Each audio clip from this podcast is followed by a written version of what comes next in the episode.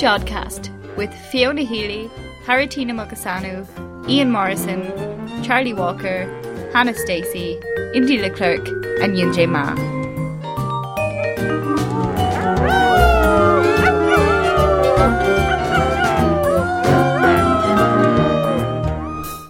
Hello, everyone. And welcome to the Jodcast. I'm Fiona Healy, and joining me in the studio today are Hannah Stacey and Charlie Walker.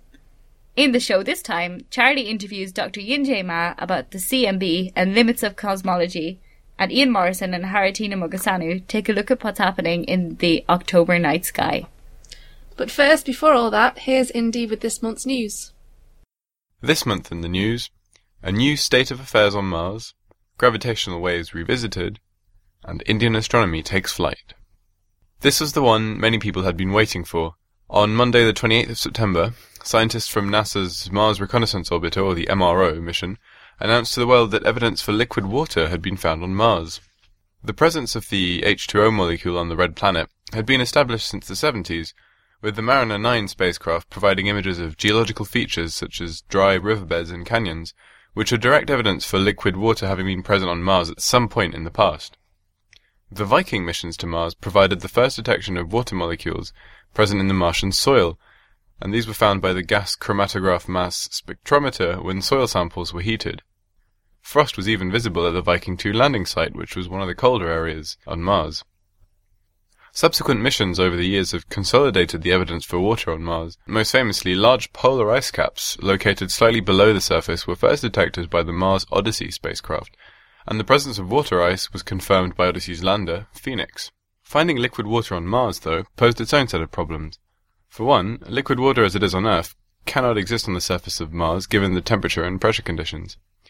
The atmospheric pressure is about 6 millibars, which is just below water's triple point. For reference, the atmospheric pressure on the Earth's surface is 1 bar, or 10 to the 5 pascals, which is roughly 150 times more than that. This means that while temperatures on the surface can surpass 0 degrees Celsius, in these conditions water ice just sublimates directly into water vapor without going through the liquid phase. There are some exceptions to this. Uh, low-lying areas on the planet, for example in the impact crater called Hellas Planitia, it's deep enough that the atmospheric pressure actually reaches about 11.5 millibars, which is above the triple point, so liquid water could exist there at a temperature of greater than zero degrees. But, as most of our listeners will know, dissolving things in water can change its properties. So it is with salt water, the more salt you dissolve in water, the lower the freezing point of the water gets. Seawater, which contains about 3.5% salt by weight, freezes at minus 1.8 degrees Celsius. Fully saturated salt water, when it's about 23% salt by weight, freezes at minus 21 degrees. So, all this is to say that liquid water is definitely still possible on Mars, provided you allow for some impurities in the liquid. And this is where the recent discovery comes in. So, as we've mentioned previously in the Jodcast, and there is a not an end about this a bit later in this episode, Scientists studying images from the MRO, the Mars Reconnaissance Orbiter, has, have been interested for several years now in, in thin, dark streaks visible across the slopes uh, of the red planet. Now, these were dubbed recurring slope lineae, uh, or RSLs, due to the fact that they change in appearance according to the, the season. They darken and appear to flow down steep slopes during warm seasons, but they fade in cooler seasons. And they appear in several locations on Mars when temperatures are above minus 23 degrees Celsius and disappear at colder times. So the variation of the RSL has been observed for several years, and most Mars scientists suspected that they were composed of some kind of liquid briny water. And the confirmation came thanks to the imaging spectrometer aboard the MRO, known as CRISM. It detected the signature of hydrated minerals, known as perchlorates, in the, in the RSLs. And perchlorates are simply a type of salt, like sodium chloride, that can be dissolved in water. And when you dissolve perchlorates into water, the freezing temperature lowers by quite a bit. On top of that, the perchlorates were only detected when the RSLs were at their widest. So it lends credence to the idea that the perchlorates themselves are kind of behind uh, the phenomenon of the widening and narrowing lines on the slopes of Mars. But you shouldn't start imagining sort of a river flowing down a slope. Uh, scientists envisage the RSLs as sort of shallow subsurface flows with water wicking to the surface that explains the darkening that's visible on the images. Of course, the presence of liquid water, however salty, is seen as a tantalizing hint at the presence of life. Extremophile bacteria can survive on Earth in similarly salty conditions and other extreme conditions, but for the moment, the MRO scientists are going to continue observing the liquid flows on different areas of Mars. Only 3% of Mars' surface has actually been covered at the resolution of the MRO. And with NASA's stated ambition to get to Mars by the late 2030s, the red planet will be the subject of ever increasing scrutiny in the decades to come. In other news, the gravitational wave detection experiment LIGO has been reopened for business after a five-year, 200 million US dollar upgrade. LIGO stands for Laser Interferometer Gravitational Wave Observatory, and its updated incarnation has been dubbed Advanced LIGO.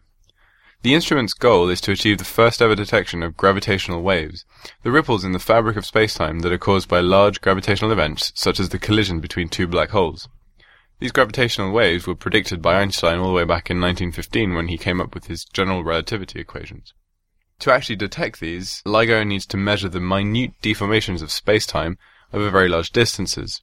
The detector actually looks for deviations in the path of two 4 kilometer long perpendicular laser beams, which bounce off a system of mirrors and then interfere with each other. If the beams are perturbed by gravitational waves, the length of the path taken by the lasers will change, and the LIGO detectors can pick up this change.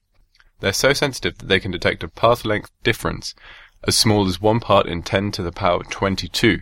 Now, to give you an idea of how ridiculously sensitive that is, according to Laura Cadonati, who's a LIGO collaborator from the Georgia Institute of Technology, that tiny change is the equivalent of a hair's width change in the distance between the Sun and Alpha Centauri, so it's really incredibly small.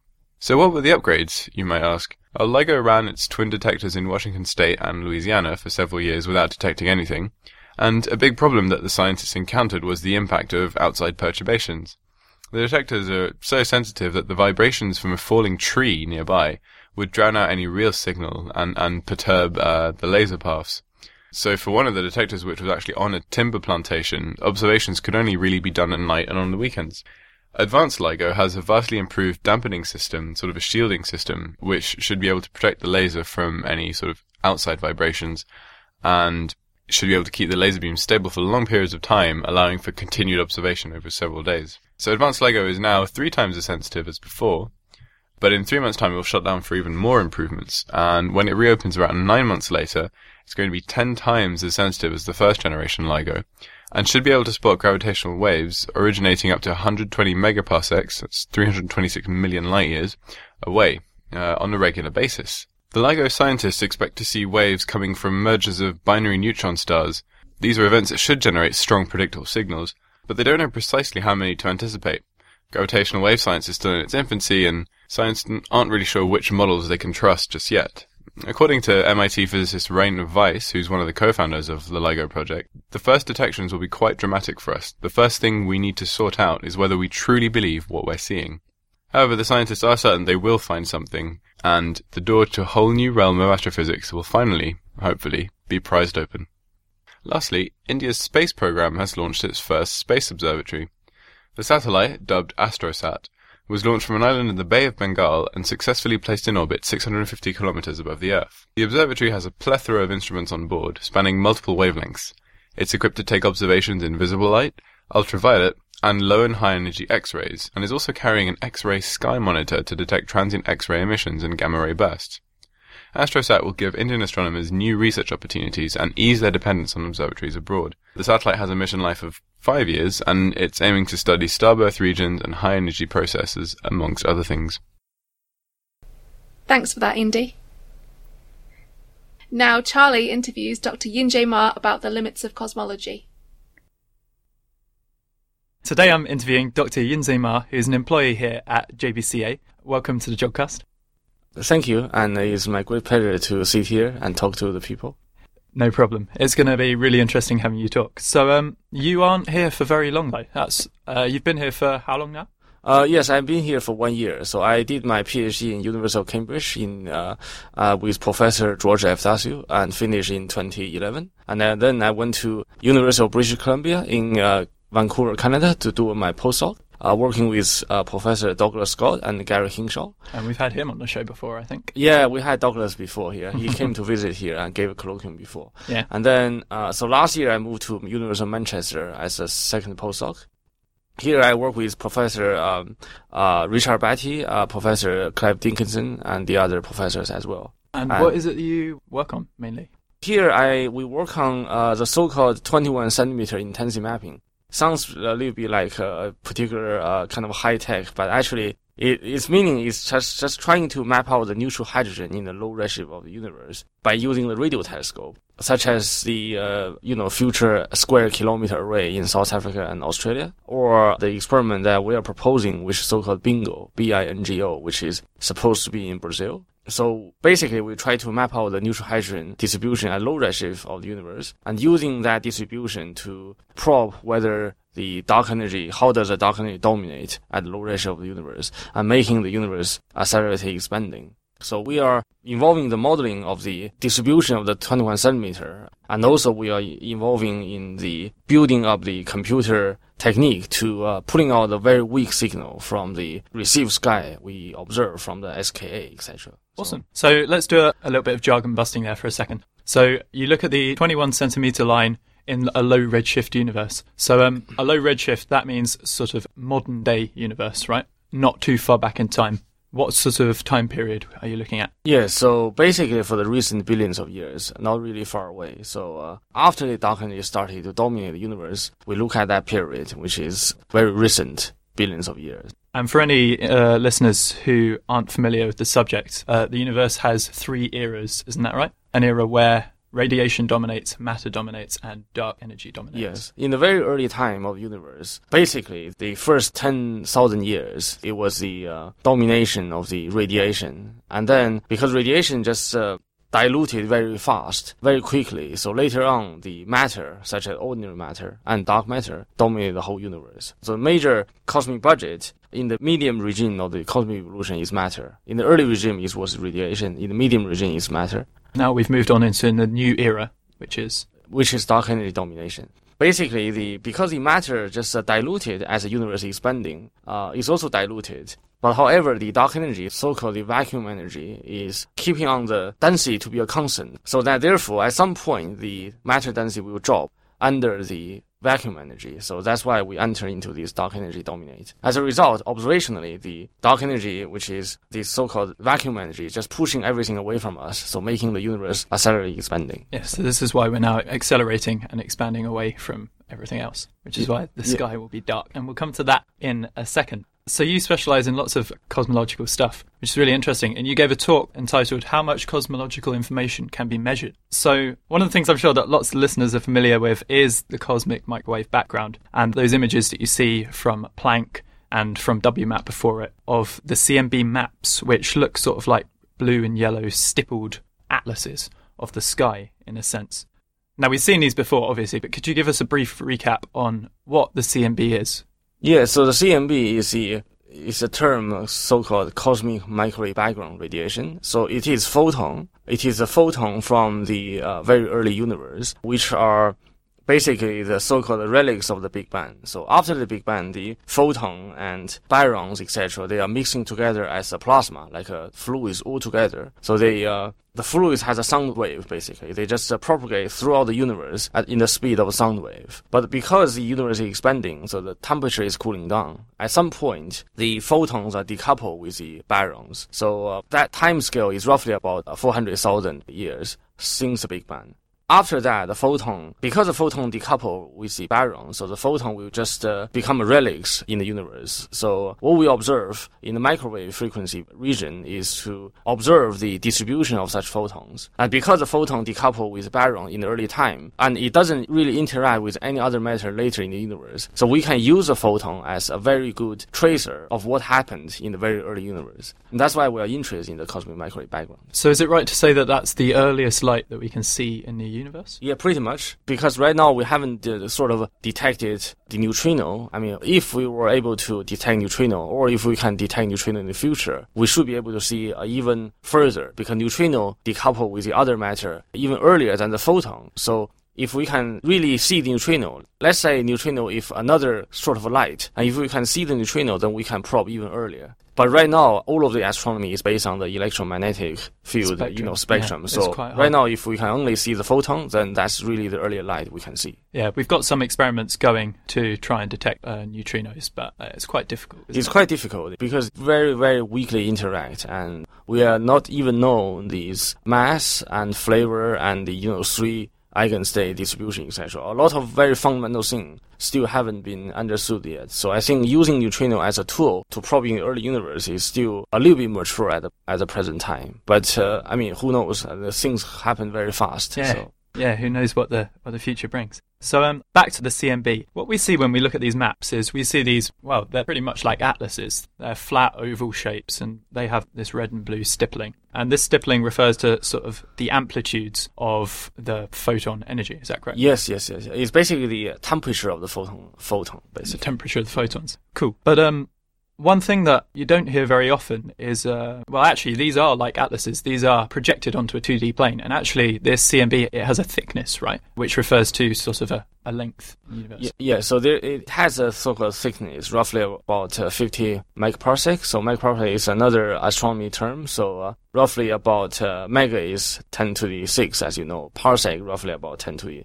26 or so meter, etc. So uh, you can convert that into the real kilometer meters. So it's basically a distance where the photon, it's a horizon size where the photon decouples from the baryons at the time, as I said, 400,000 years when it was decoupled. And this basically is a size where the horizontal universe by the time is. So the photon can travel freely within the horizon, but after that, the photon just become a relics and it can't be interacted with anything else. There is a finite thickness, but however, we can't really see very deeply into that thickness because of the optical depth. I mean, this is another astronomy word. So optical depth means the interaction rate between photon and the other baryons, like the electrons, are pretty high. So the universe before that it was like uh like a mist like you know like when it's gloomy or it's before it's raining yeah you look out in the morning and you can't see very far you can't see very far and that's the same reason as the cmb so you can't really see into the uh, that thickness of 50 microparsec. All you can see is a two-dimensional sphere where the photon left the interaction with baryons and imprinting on the sky with the hot and cold spot, which are you know higher temperature region and lower temperature region. And the blue spots, the lower temperatures, and the yellow are the higher temperatures. And you had a great analogy which you gave to sort of try and visualize what these things actually are. It was to do with pebbles, wasn't it? Oh yeah. So uh, if you drop a pebble into a uh, very quiet water pond, and it will make these kind of ripples. Mm, a circular ripple which spreads out. Yeah, it's a circular ripple which spreads out. This is this is just uh, like the perturbation. If you make a perturbation in the space time, such as some random fluctuations, then the perturbation will be propagated. And it is the, I mean, the so-called baryon and photon fluid before the recombination era is exactly like this. So it will propagate at a sound speed, exactly like, like the ripples propagated when you drop a pebble into a water pond. So that's what we see actually in the CMB sky. We see all of these uh, red and blue spots, and these are the perturbations. And of course, there isn't just one perturbation in the universe. Mm. It's a bit messy. Yeah, it's a little bit messy. So the whole universe has a lot of random perturbations. But if you stack all of the hotspots all together and cutting down a region around the hotspot, stack all of them together, and if you stack all of the cold spots all together, you will be able to see such kind of ripples, and you will be able to see the so-called characteristic ring around each of the hot spot and cold spot. And that's a typical scale of the baryon acoustic oscillation. Basically, how does ripple propagated from the beginning of the universe.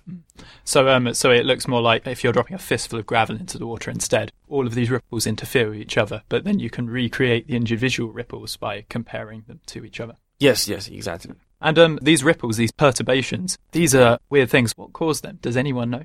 Uh, right now, our understanding is that the uh, sources of these classical perturbations is due to the early time quantum fluctuation in the early universe. And even though you have a vacuum uh, in the early time, that the vacuum isn't just a very steady sort of uh, status. It always has some fluctuations, always has some jumping up and jumping down. This virtual is, particles popping in and out of existence. Yes, all sorts of crazy stuff. Yes, yeah. do all sorts of crazy stuff. Sometimes a virtual particle can be created and they could be annihilated later. But the, so the net effect also is zero, but there could be such kind of process going on and on again. random fluctuation always exists in the quantum physics. So at early time, uh, this is really the sources of our classical perturbation. so in principle, all of our galaxies, all of these giant astronomical structure we see, like the planet, like the stars, like the galaxies, like cluster, etc. If you trace all of them back, they're all due to the quantum fluctuation at early time. Mm. So if you look at if you look at one of the ripples in the CMB and it's say a hot spot or a cold spot, then what in the universe where that ripple was once was, there may now be a galaxy or there may now be a void. Is that Yes, right? yes, that provides the seed of fluctuations. So Mm. the hot and cold spot we see in the CMB roughly represent the perturbation at order magnitude 10 to the minus 5. And the, right now we see those, these big galaxies like our Milky Way, etc., Andromeda, etc. All of these are due to the initial fluctuation from the CMB time. So you can imagine that small perturbations would attract, well, if there was a little bit more matter in one area, it would collapse and then it would eventually become a galaxy or it would eventually become a big dust cloud and that would collapse to galaxies and that sort of thing. Is that Yes. how it works? Yes, yes. This is the whole process go to non- nonlinear. Basically, if you think about the universe at early time, the universe is almost smooth. But if you have a tiny fluctuation, and then that just uh, create a little bit more matter. And then as it creates more more matter, then the gravitational potential will become bigger, and it will attract more matters. So everything eventually will, will be collapsed. So over billions of years, it can have a, a massive effect, which is really cool. And it's really cool that we can learn about it with the CMB. But part of your talk was uh, on how much information can actually be measured. And that wasn't just uh, because of our limitations in technology, but that was also due to the fact that we've got nature working against us in a sort of sense, isn't that right? So eventually we won't be able to see the CMB anymore. basically, um, right now we can see the CMB, no problem. As but however, as we said, in the future, dark energy dominate our universe, so it just drives the universe accelerating expanding, making everything far away from us. Basically, we will be very alone in the very far future. So therefore, in the very very far future, because the CMB photon will be stretched out as the universe is expanding, the wavelengths will be stretched out. So therefore, the effective energy will going down. And So- it'll become fainter and fainter. become fainter and fainter, become colder and colder. And therefore, at very, very, very far future, when the universe is completely dominated by the vacuum energy, uh, the vacuum energy itself has some intrinsic temperature. We call it Gibbons-Hawking temperature. And when the CMB temperature is going to be below that Gibbons-Hawking temperature, then it just completely lost it in the vacuum energy, mm. and we will be never be able to see it. And this is so-called Gibbons-Hawking region, where or Gibbons-Hawking time, basically, that we will not be able to assess the CMB temperature anymore. But that's really very, very far away, billions of billions of years later. So we don't need to worry for that. Yeah, yeah. We um we don't have to work too much faster. There is always something to think about, I guess. But um there were some other effects as well which might actually interfere before then, isn't that right? Yes, there could be another effect which can make us sort of unable to assess the cosmic structure even earlier than the Gibbons-Hawking region, which is due to the plasma. Because we live in a galaxy and we are surrounded by interstellar medium, and interstellar medium has a fixed frequency because its density of electron are a constant, basically. So when the CMB photon frequency is going to dropping below the interstellar medium typical frequency, then our galaxy itself provide a screening mechanism for us to probing the early structures. So the signal from our galaxy will overpower the CMB and we might not be able to see it anymore. Yes, yes. However, if, I mean, let's just imagine if the smart human being can launch a rocket and to be able to escape from our own galaxy, we are still be able to probe the early universe, although that we are blocked within our own galaxies. Yeah, it'll be the, the time when we have uh, uh, spaceships outside the galaxy. It could, uh, well, it could be, yes. Oh, we better start working fast on that. How, mu- how much time do we have before we need those working? Oh, th- those also kind of billions of years. So we have enough time to work at that out to escape from our own galaxies. Yeah, we've got to, we've got to worry about our sun first, I guess. yes, I think we should worry for the demise of the sun.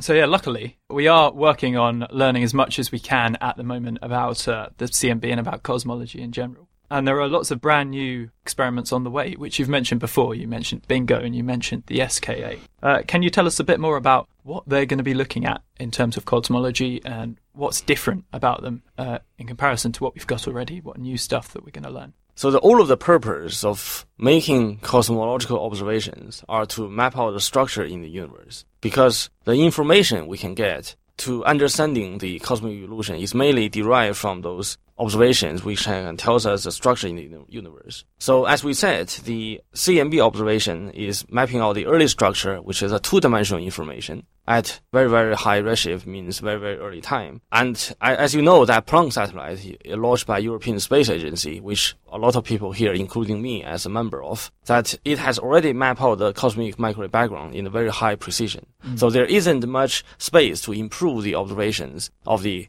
cosmic microwave background of the photon in the early time. Of course, there are some other um, surveys going on, such as Sloan Digital Sky Survey, which is a big map of galaxies. It's an atlas of galaxies. In the Yes, sky. yes. But it's not full sky mapping. It's only a sort of a quarter of the sky, but goes very deep. Uh, but this deep, uh, if you compare, is uh, if you compare with the cosmic volume, is still quite shallow. So um, all of these surveys, future is future survey, especially for SKA, like uh, square kilometer array, or the European proposed satellite, so-called Euclid, etc., is going to try to map out the galaxy structure in a much deeper uh, scale, so that we will be able to extract more information of the cosmic evolution So from this build up a big 3D sort of E- eventually, of yes. how the universe has evolved over time. Exactly. So we want to uh, not just get the information from the two dimensional of the cosmic microwave background, but also we want to get information from 3D volume of the universe, such as from the galaxies or just from the gas in the universe.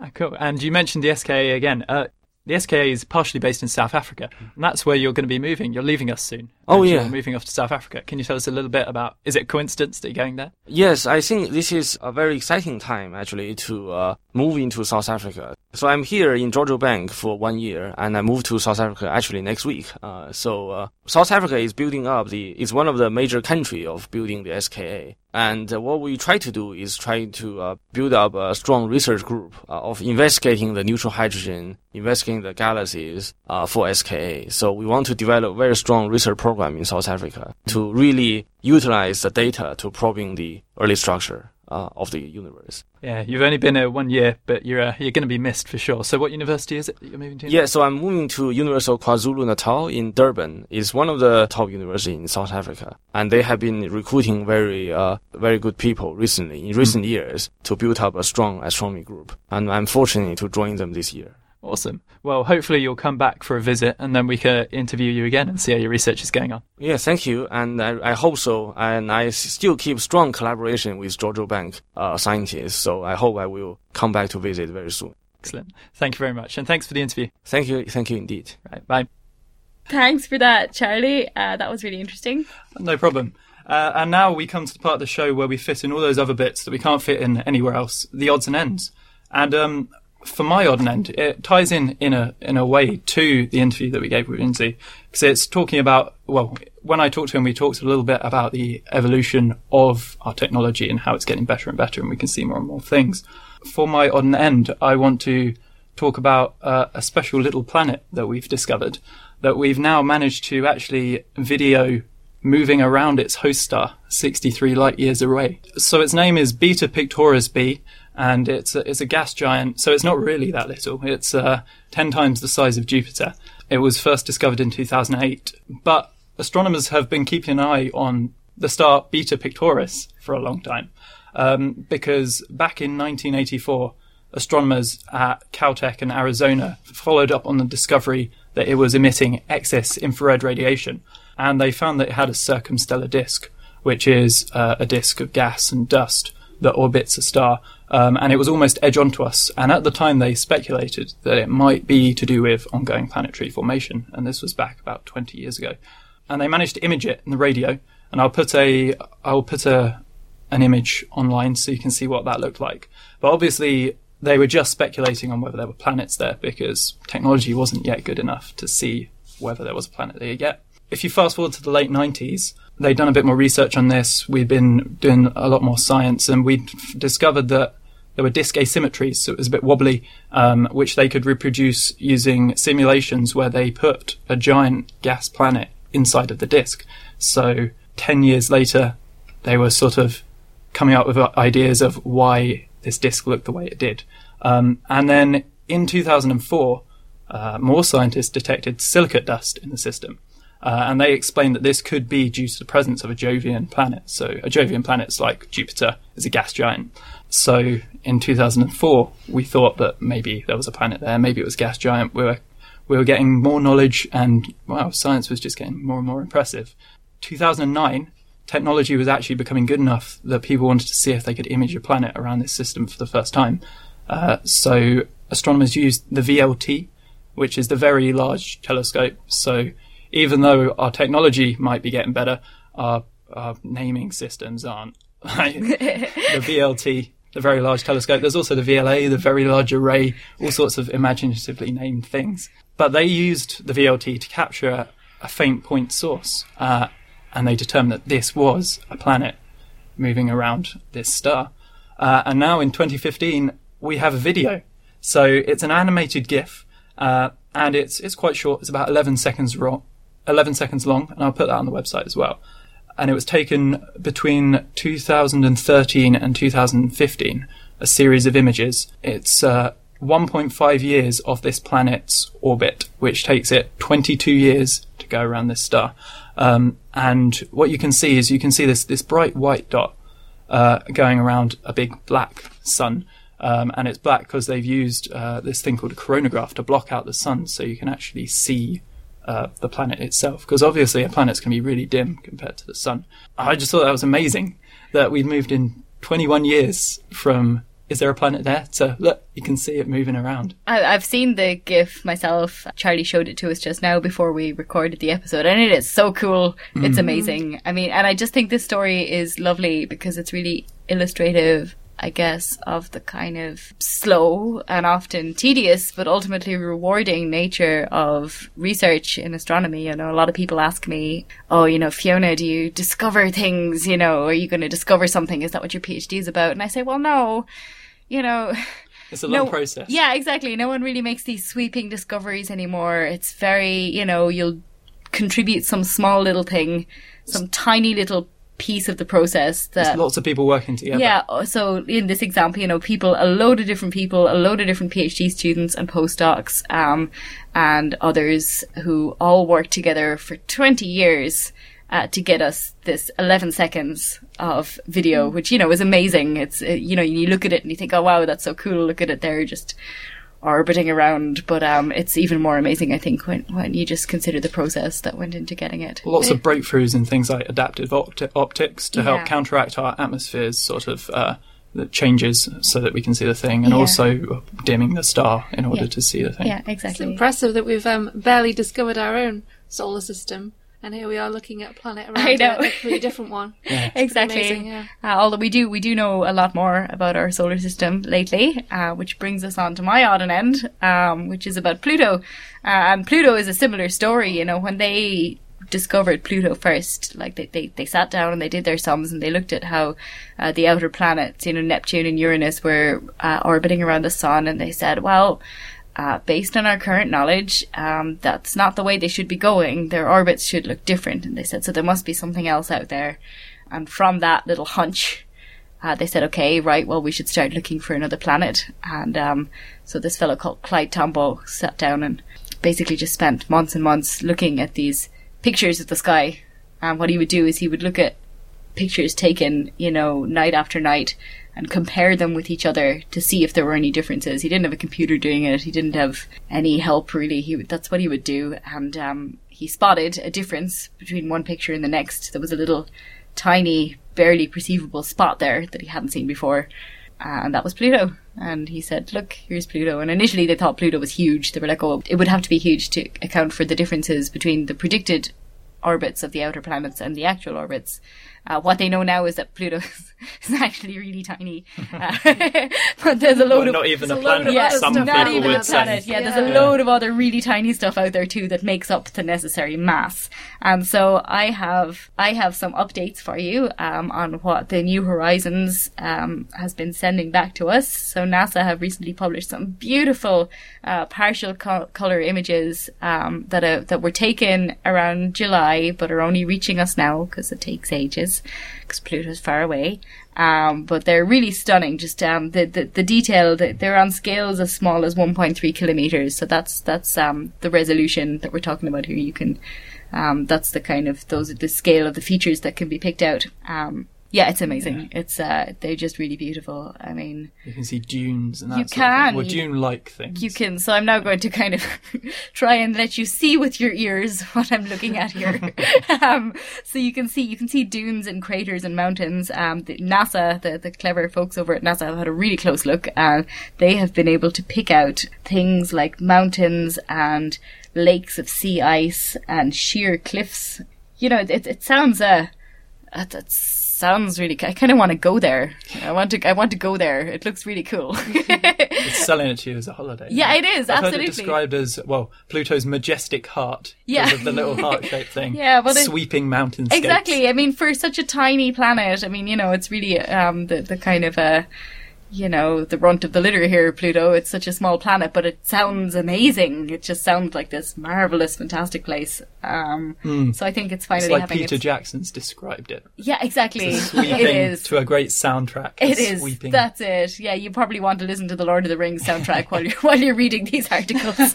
There is also a flyby. I think I've seen a, a an image. It must be computer genera- generated. There's a video. I've seen a video of a, uh flyby over Pluto where you can see all of this stuff in really great detail. It's uh, it's amazing what you can. Wow, the detail that we Yeah, can. no, it's incredible. And these images that they've published, so they're actually not in RGB, so they're not using red, green, blue filters. Um, they have blue and they have red and they have infrared, uh, which is put in instead of green. So uh, it's uh, yeah, it's fun. You you you're you- you're seeing it not the way a human eye would see it, but it's still um still enough to kind of show you this beautiful detail. And um, what they've also what they've also found is um that there's a bunch of methane on the surface of Pluto.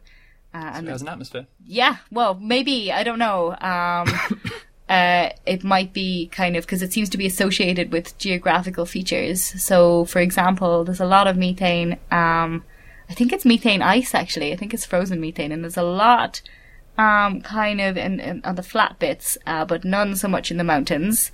What they're finding is that there's lots around the rims of craters, but none on the inside, and they find it generally tends to be uh, in illuminated areas, uh, not in the dark. So it's not in places that are in shade, and they don't know is that because methane likes the light. No offense. Anyway, you can read all about it on NASA's website. They're publishing updates all the time, and uh, you should really go and look at the pictures because um, although my words are lyrical and poetic, I really can't do it justice here on the radio. Right, yeah. So, um, moving a little bit close to home, um, I've got a little bit of uh, a tidbit about Mars.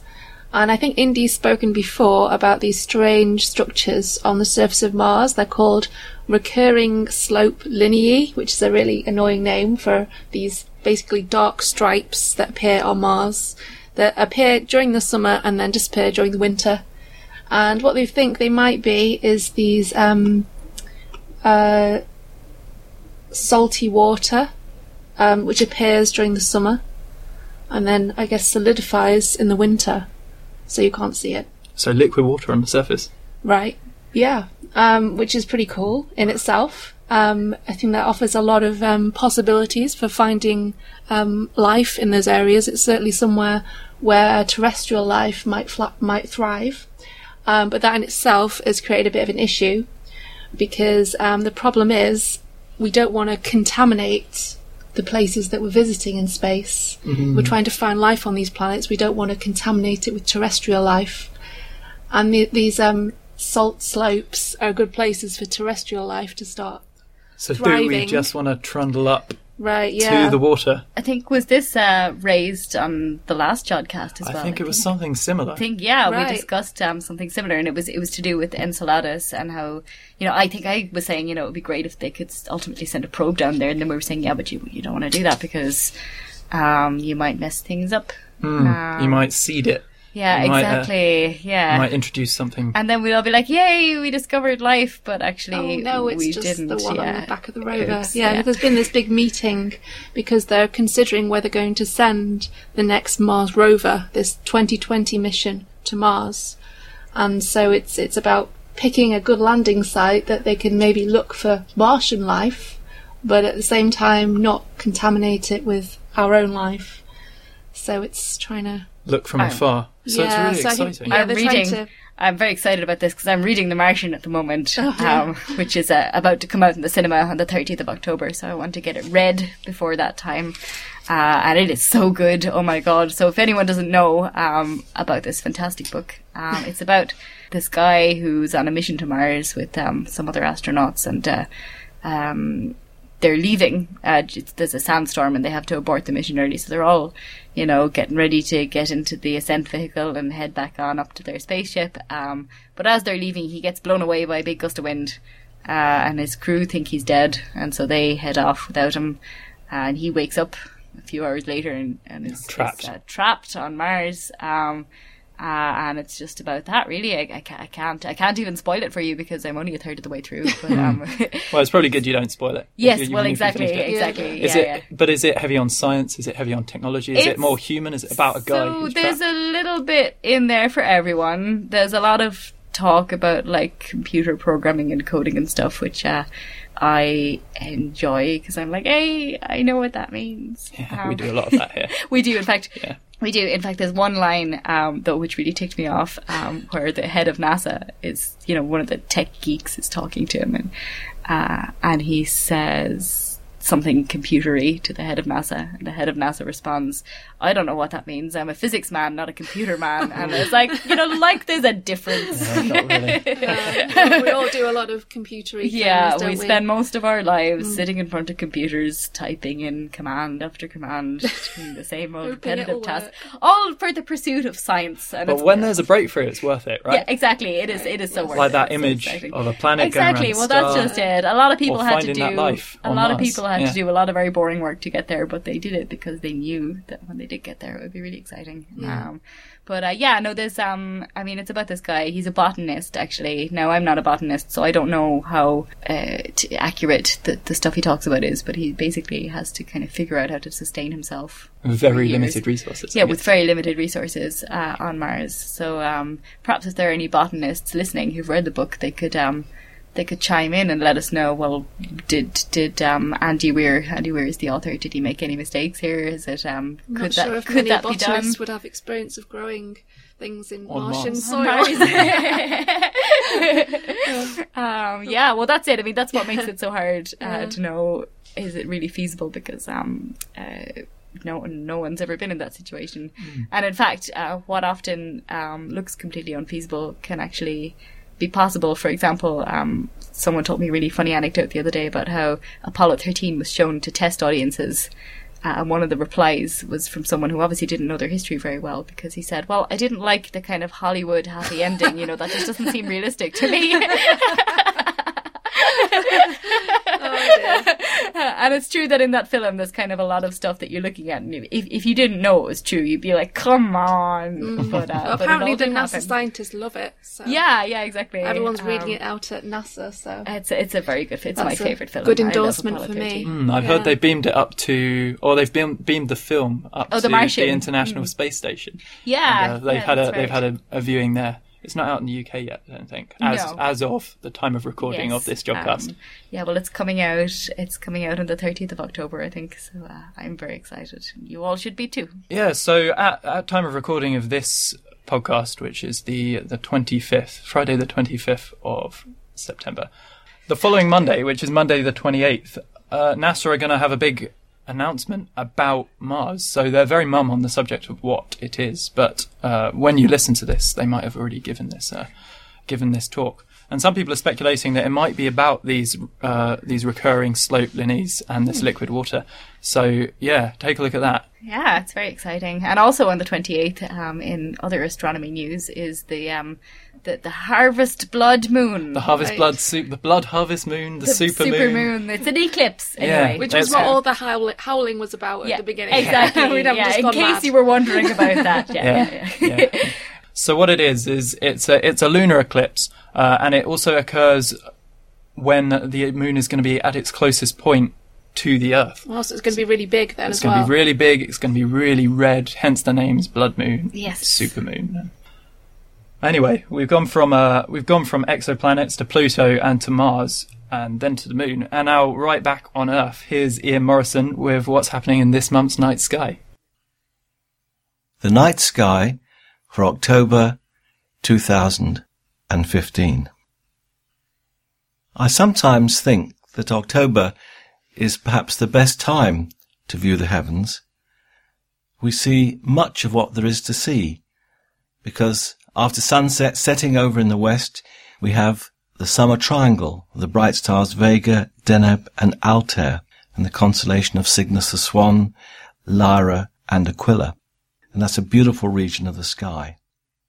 The brightest stars of Cygnus the Swan make up what's called the Northern Cross, and the faintest of those, nearer the horizon as it's setting over in the west, is Albireo. This is a wonderful double star, well worth looking at with a small telescope, sort of a gold and blue pair of stars.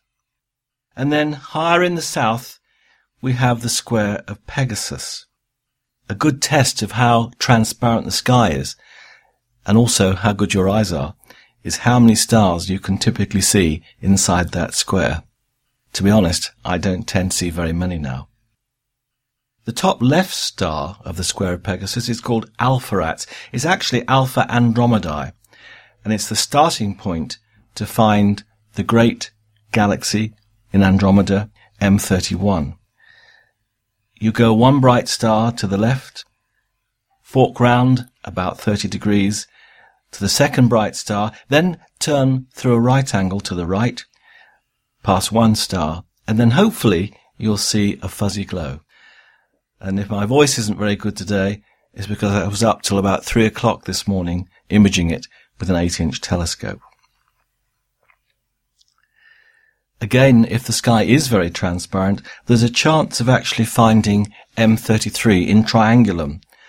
Start at Andromeda, come back to the star where you turn sharp right, and carry on a bit further, I suspect, and you should find M33.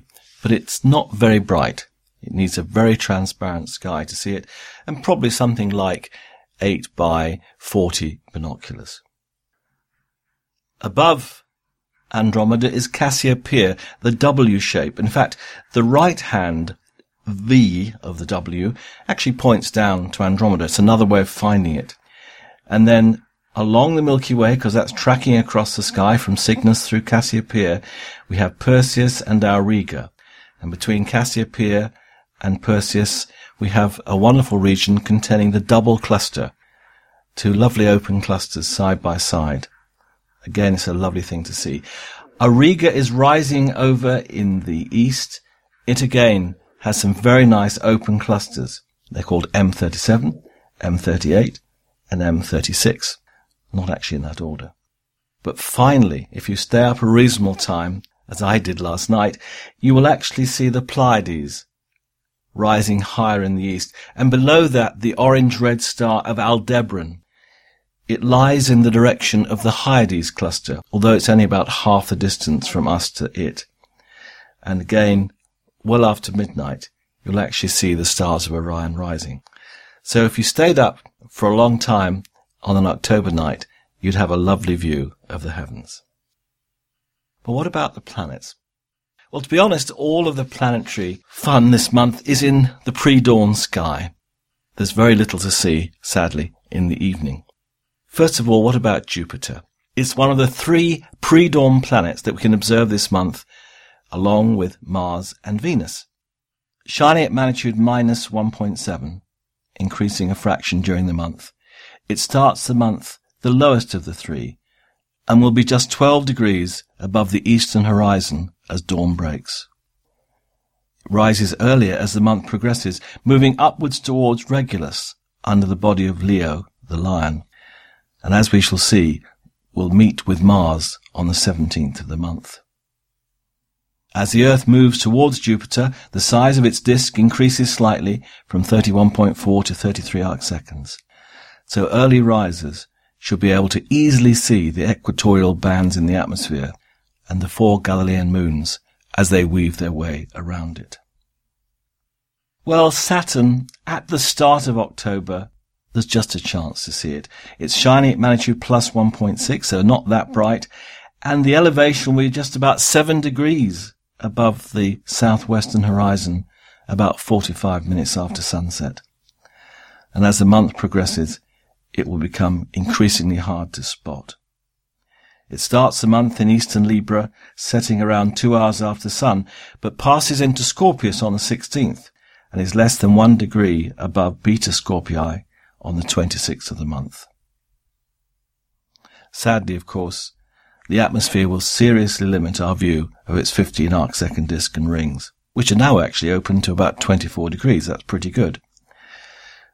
To be honest, we'll have to wait for a few months until it can be seen again in the pre-dawn sky.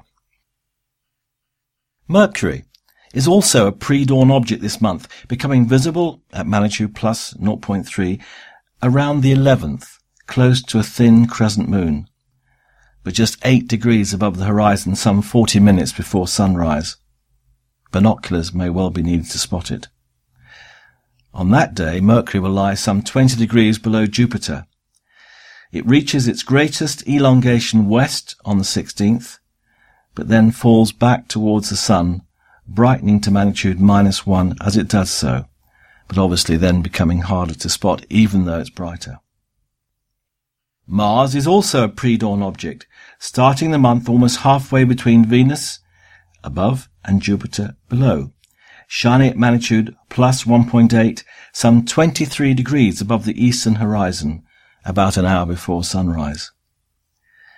On the mornings of the 17th and 18th, Mars, then at a magnitude of plus 1.7, is less than half a degree from magnitude minus 1.8 Jupiter, which actually will appear almost exactly eight times wider than Mars.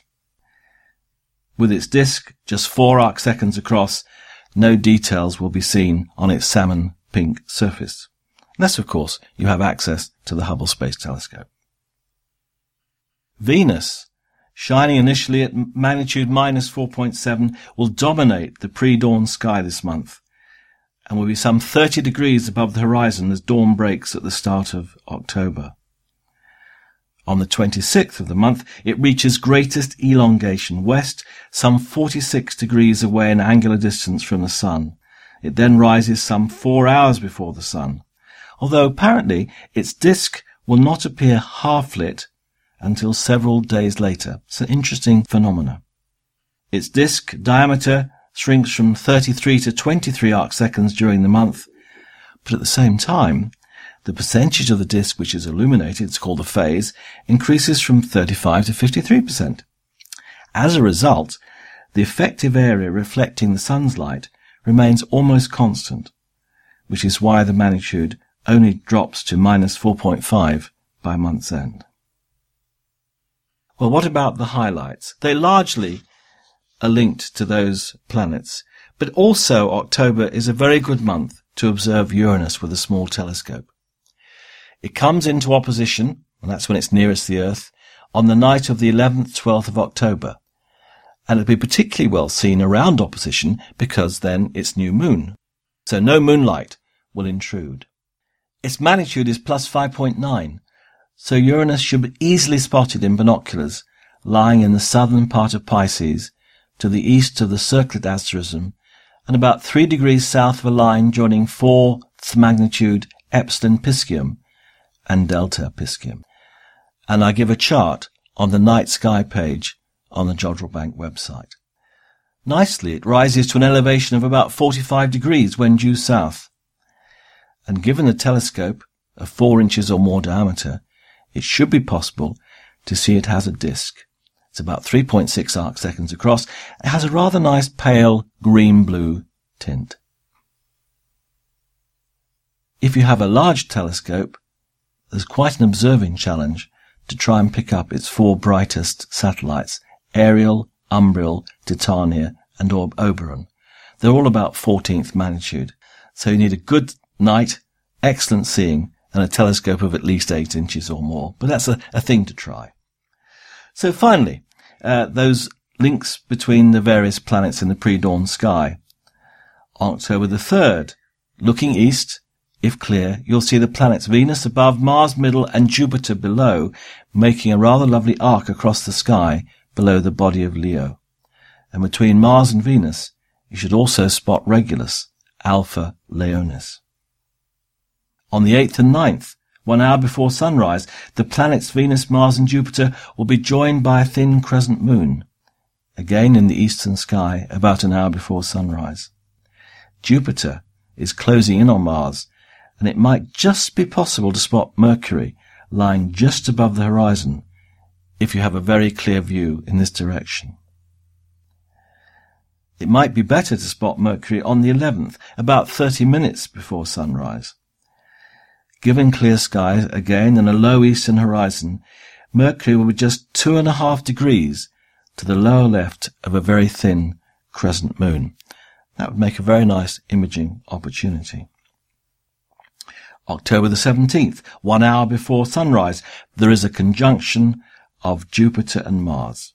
So if clear, you should be able to spot Mars shining at magnitude plus 1.7, just 24 arc minutes to the left of Jupiter at magnitude minus 1.8. And Venus at magnitude minus 4.4 will then be lying about 6 degrees to their upper right. I quite often give you something to observe on the lunar surface, and this month I've chosen Mons Piton and the crater Cassini. Mons Piton is an isolated lunar mountain located in the eastern part of Mare Imbrium, southeast of the crater Plato and west of the crater Cassini. It has a diameter of 25 kilometers and a height of 2.3 kilometers. And you can actually calculate the height from the length of the shadow it casts. It's quite a nice exercise for astronomy students. Cassini is a 57 kilometer diameter crater which has been flooded with lava. It's then been impacted many times and holds within its borders two significant craters, Cassini A, the larger, and Cassini B. So it's a nice little bit of the moon to look up. I enjoy that part. And you've also got over to the left, um, Sinus Iridum, the Sea of Rainbows. And above that, as I said, Plato. So the moon is nice. I know it sometimes stops us seeing faint objects, but when it's there, enjoy it. And have a good month of observing. Thanks for that, Ian. And for our Antipodean listeners, here's Haritina Mogosanu with The Night Sky Where You Are. Welcome to Aotearoa, New Zealand, where the sea surrounds us from all directions, the sky is darker than dark, and the stars are very bright. My name is Haritina Mogosanu, and today I will be your storyteller from Space Place at Carter Observatory in the Southern Hemisphere. For the last few months, here in New Zealand, we have been looking a lot at the stars in our flag. This is the first time in history that all New Zealanders will have a say in the design of a new New Zealand flag. Our current flag was designed in 1859 and adopted as the national flag in 1902. It flies the Union Jack and the Southern Cross. So we will start our journey of the October night sky pointing at the Southern Cross, or Crux as it is officially named by the International Astronomical Union. We will follow the Milky Way as usual, looking at what other wonderful things we can see along it. On the way across the sky, we will talk about the third brightest, second brightest, and the brightest stars in the sky and where to find them. We will discover luminous and massive stars along the way. We will also look at flags of the world that have stars, moons, and suns, and finally wander away with the planets in the morning sky. So why don't you just turn south? At night, south is opposite from the part of the sky known as the ecliptic, where we can see the sun and the planets and the moon. In the southern hemisphere, the ecliptic goes through the northern part of the sky. Always pointing to the southern cross in the southwest are the pointers, Beta and Alpha Centauri, making a vertical pair at about 60 degrees declination south. Alpha Centauri, the top pointer, is the closest naked eye star at 4.3 light years away, and it's the third brightest star in the entire sky. Beta Centauri is a blue giant star, very hot and very luminous, hundreds of light years away. Our most famous constellation is also the smallest of the 88 constellations of the sky, covering a patch of only 68 square degrees. although about 5,000 years ago it was completely visible at midnight during spring, even from mid-latitudes in the northern hemisphere, the Earth's precession gradually brought it beneath the northern line. The general precession, as it is known in astronomy, is the wobble of the Earth about its axis. This wobble will also bring into view different polar stars. The circuit is completed in 26,000 years, which coincidentally is the distance towards the center of the Milky Way. Because of the precession, the Southern Cross is only circumpolar now to those living south of 34 degrees latitude south, although it can be seen up to below 26 degrees latitude north, the latitude of Miami. Circumpolar means it never sets nor rises, but travels the sky in a big circle. The Southern Cross was originally part of the constellation of Centaurus. Augustin Royer established the Southern Cross as a constellation in 1679. The Southern Cross is a true beacon of the southern hemisphere. It is very easy to find directions by it, even though it's not indicating the south celestial pole directly. Personally, I find it easier to find my way here in the southern hemisphere with the help of the Southern Cross than I did in the northern hemisphere looking for Polaris. The Southern Cross is a constellation within the sky river of the Milky Way. Being so small, it fits almost perfectly in the wide flow of the stars. Opposite the Southern Cross, also within the Milky Way and circumpolar to the northern hemisphere, is Cassiopeia, the W Queen. The Southern Cross is the home of the beautiful open cluster jewel box, or NGC 4755, which to the naked eye appears like a fuzzy patch a telescope would reveal stars that shine in many colors and they are very beautiful. Lower in the sky than the Southern Cross in October, it's the Diamond Cross, an asterism in the southern constellation of Carina. The patterns that people make of the stars are called asterisms. In contrast, constellations are set areas or patches of the sky, just like countries on Earth, which takes their name from asterisms. Asterisms are dot-to-dot doodles, fanciful patterns on the celestial firmament. So the diamond cross asterism, just like its name describes it, looks like a diamond. Pointing towards the Milky Way at one side, adjacent to Theta Carinae, is a small open cluster visible with binoculars. Theta Carinae marks the northeastern end of the Diamond Cross asterism, and it's also the brightest star in the open star cluster IC 26 O2. The cluster is also known as the Running Man or the Southern Pleiades, but to me it has always looked like the letter M. Also in the constellation of Carina, one of the most spectacular stars of the southern sky, Eta Carinae, is a stellar system containing at least two stars with a combined luminosity over 5 million times that of the Sun. Its size is about 250 times the size of the Sun.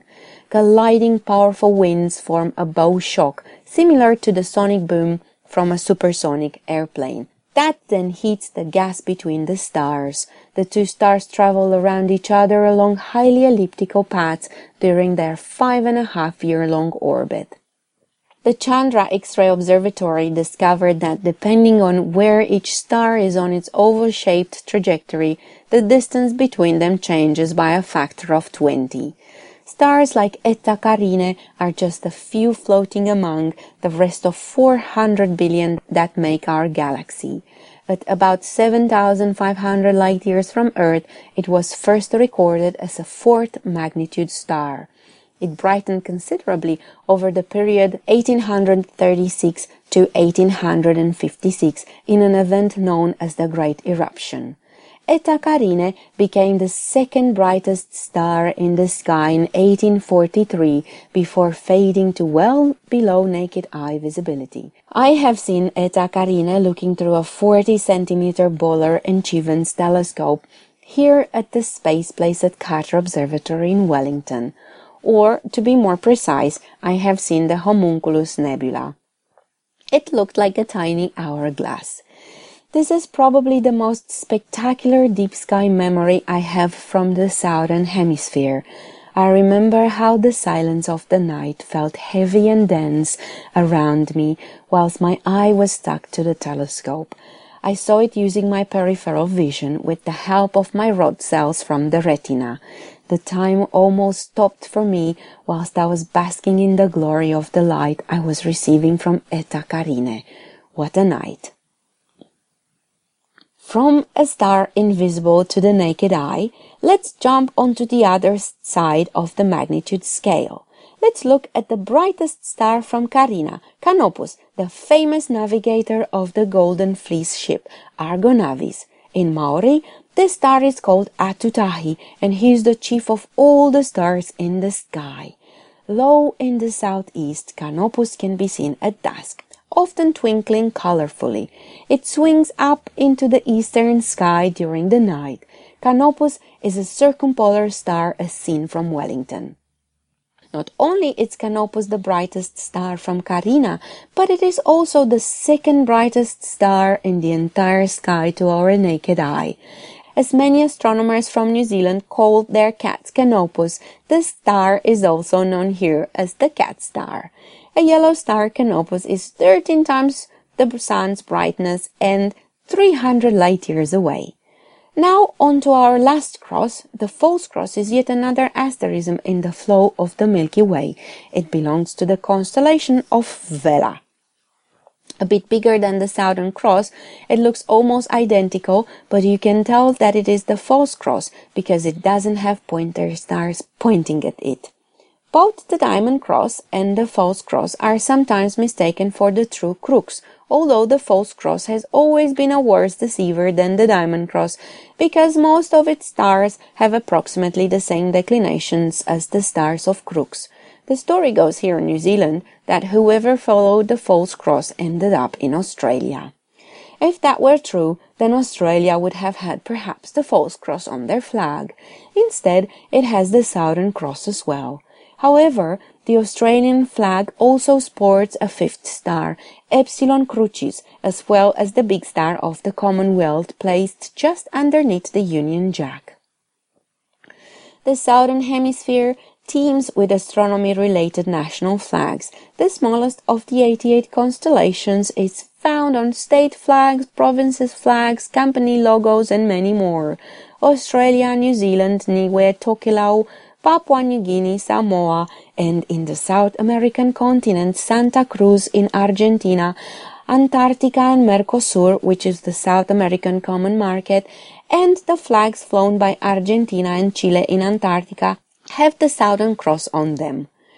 Whilst most of these countries fly the Southern Cross, I believe that the most spectacular flag, astronomically speaking, it's the flag of Brazil, a true star chart. It is in fact a sky chart over Brazil's night sky on November 15 when the Republic of Brazil was proclaimed. There are 21 stars on the chart representing the states of Brazil, including the stars of the Southern Cross, Canopus, Procyon and Sirius, Sigma Octantis, Spica, and also Scorpius, which is where I want to go next in our journey. Scorpius.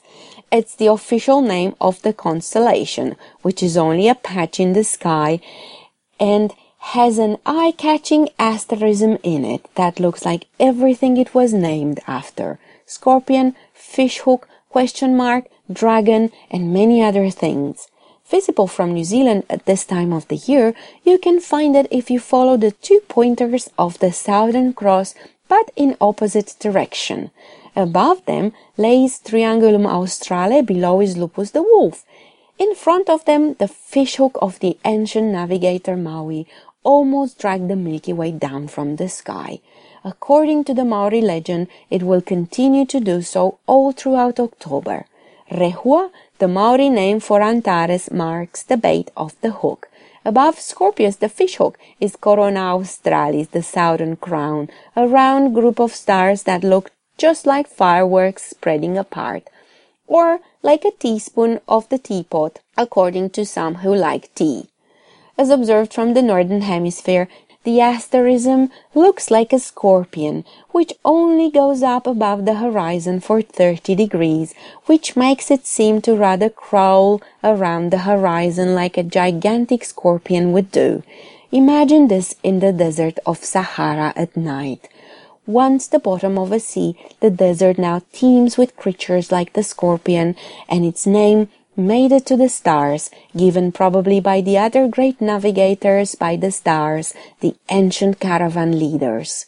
Here in Aotearoa, New Zealand, because of our position on Earth, Scorpius climbs all the way up to zenith, which is why the fishing hook was considered the zenith asterism of New Zealand by the ancient Maori navigators. Antares, the brightest star in the constellation of Scorpius, is a red giant star, 600 light years away and 19,000 times brighter than the sun. Red giants are dying stars, wringing their last of the thermonuclear energy from their cores. Massive ones like Antares end in a spectacular supernova explosion, although it is believed that nothing will compare to the explosion from Eta Carinae, which is expected to end as a hypernova in the near astronomical future. Above and right of the fishhook, the teapot made by the brightest stars of Sagittarius is upside down in our southern hemisphere view. Below the fishhook is Saturn, currently the only planet in the evening sky. It is midway down the western sky at dusk and sets in the southwest around 10 p.m. mid-month. The moon is just below Saturn on the 16th and well to its right on the 17th. As we have arrived to the moon, please note that this is also on some countries' flags. And a moon bearing flag is not automatically a Muslim flag. In fact, the crescent moon and star symbol predates Islam by thousands of years. The city of Byzantium, also known as Constantinople and now Istanbul, adopted the crescent moon as its symbol long before Islam. When the Turks conquered Constantinople in 1453, they adopted its flag as well. Algeria, Azerbaijan, Brunei, Union of the Comoros, Laos, Libya, Malaysia, Maldives, Mauritania, Pakistan, Palau, which has a full moon on its flag, Singapore, Tunisia, Turkey, Turkmenistan, Uzbekistan, Western Sahara, South Carolina, and Northern Cyprus they all have the moon on their flags. Whereas the US has their flag on the moon, a star spangled banner. This is the furthest place that a flag was taken by humans. Going back on the path of the Milky Way, right at the center of it, a spectacular bird guards the center of our galaxy. This is the Milky Way kiwi, a shape made from dark dust within the Milky Way. More than 10 years ago, astrophotographers from New Zealand were taking snapshots of the night sky. One of them looked at the pictures and realized that the dark patch known in the northern hemisphere as the dark horse, being upside down in here, looked like a great galactic kiwi bird. But as I realized later while traveling, you either have to be from New Zealand or have friends in New Zealand to know what a kiwi bird looks like. The Milky Way kiwi is my absolute favorite object in the night sky, and once I saw it with the naked eye from Lake Tekapo in the South Island. The Milky Way is our edgewise view of the galaxy, the pancake of billions of stars of which the sun is just one. The thick hub of the galaxy, 26,000 light years away, is in Sagittarius. The actual center, with a black hole 4 million times the sun's mass, is hidden by dust clouds in space, which make interesting shapes like our Milky Way kiwi the direction of the black hole, it's right on the top of the head of the Milky Way kiwi, just like a jewel on a crown. So, at just 26,000 light years from Earth, Sagittarius A is one of the very few black holes where we can actually witness the flow of matter nearby. The Very Large Telescope in Chile has some interesting stories to tell about that. Sliding down the Milky Way towards north, the skyline meets the horizon near Vega. Vega is setting in the late evening. It is 50 times brighter than the sun shining from 25 light years away. Vega is the fifth brightest star in the sky. Looking in the same direction as for Vega, but in the morning sky, you will notice the dog star Sirius. Sirius is a blue giant and the brightest star in the sky, twice as bright as Canopus, the cat star. This does not mean that dogs are brighter than cats in general, but just that the dog is closer to us at about 8 light years distance but it seems that this dog's yard is the home of both the brightest naked eye star and also of the largest known star. That is VY Canis Majoris, a red hypergiant star in the Canis Major constellation, our big dog. The star is located about 5,000 light years from Earth. Its upper size is believed to be more than 1,540 times the size of the Sun. Placed in our solar system, its surface would extend out past the orbit of Saturn. That's the biggest star that we know of, but the Milky Way probably has dozens of stars that are even larger, obscured by gas and dust, so we can't see them. Neighboring it, in the constellation of Orion, Betelgeuse in Maori Putara, it's a familiar star located in the shoulder of Orion. This red supergiant star has a radius of 950 to 1200 times the size of the Sun and would engulf the orbit of Jupiter if placed in our solar system. With the Milky Way descending from the heavens in October, the sky looks almost empty on the other side, apart of a few smidges and bright stars. But that means nothing when the Hubble Space Telescope turned toward a part of the sky that was carefully selected to be as empty of stars as possible, it took the famous Hubble Ultra Deep Sky picture, the deepest portrait of the visible universe ever achieved by humankind. Where our eye sees only empty blackness, Hubble reveals a universe teeming with galaxies. Still, with the naked eye, it's almost empty. Nearing zenith, it's Grus, the famous double-double asterism. Towards north, the great square of Pegasus, the flying horse, adorns the northern horizon. Underneath it, we can just barely observe the fourth galaxy visible with the naked eye. Andromeda is a dash on the blackness of the sky. Towards south, the large and small clouds of Magellan look like two misty patches of light in the southeast sky. They are easily seen by eye on a dark moonless night. They are galaxies just like our Milky Way but much smaller. The large cloud is about 5% the mass of our galaxy and the small one about 3%. That it's still many billions of stars in each. And it is believed that the Large Magellanic Cloud is the home of the most massive stars that we have observed. On moonless evenings in a dark rural sky, the zodiac light is visible in the west. It looks like late twilight. One sees a faint broad column of light passing through Libra. It is sunlight reflecting off meteoric dust in the plane of the solar system. The dust may have come from a big comet many centuries ago. Bright planets appear in the eastern dawn sky. Brilliant silver Venus rises two hours before the sun through October. That's around 5 a.m. at the beginning of the month.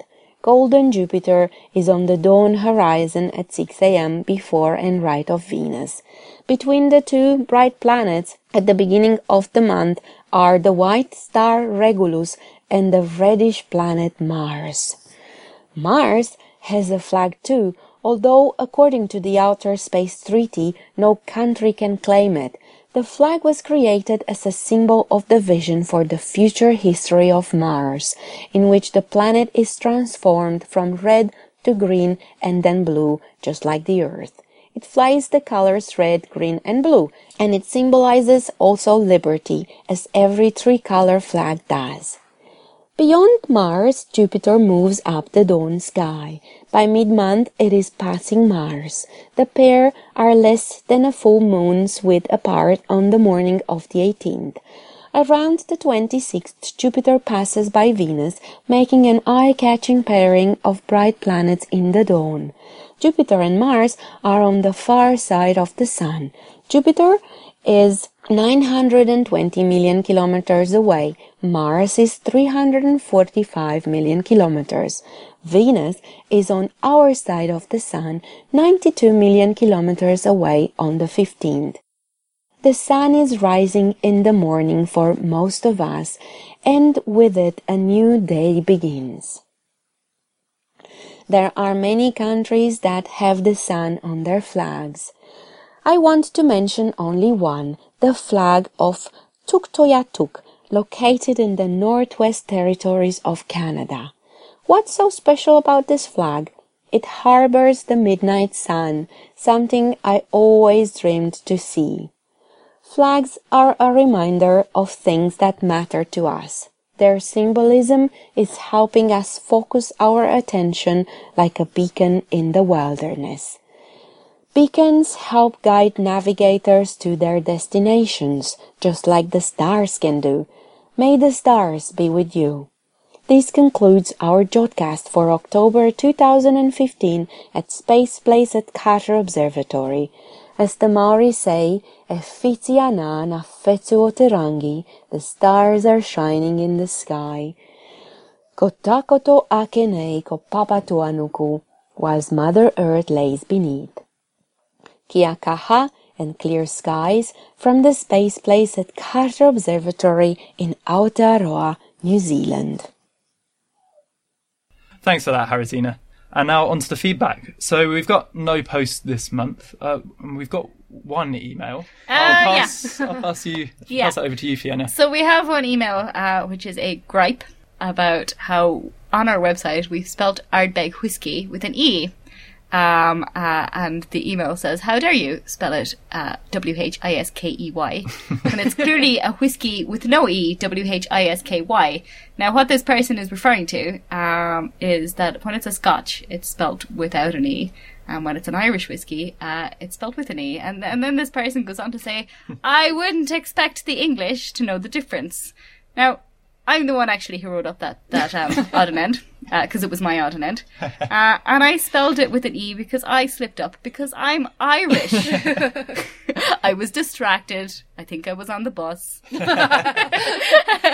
I reverted back to my Irish settings without thinking. Um, but I, yeah, I would just like to stress that again. I'm Irish, not English, and I do know the difference. Uh, and I am English and don't know the difference. I'm not a big whiskey no, drinker. no, no excuses, so, anything. Yeah, I don't know the difference. But um, but yeah, Yeah.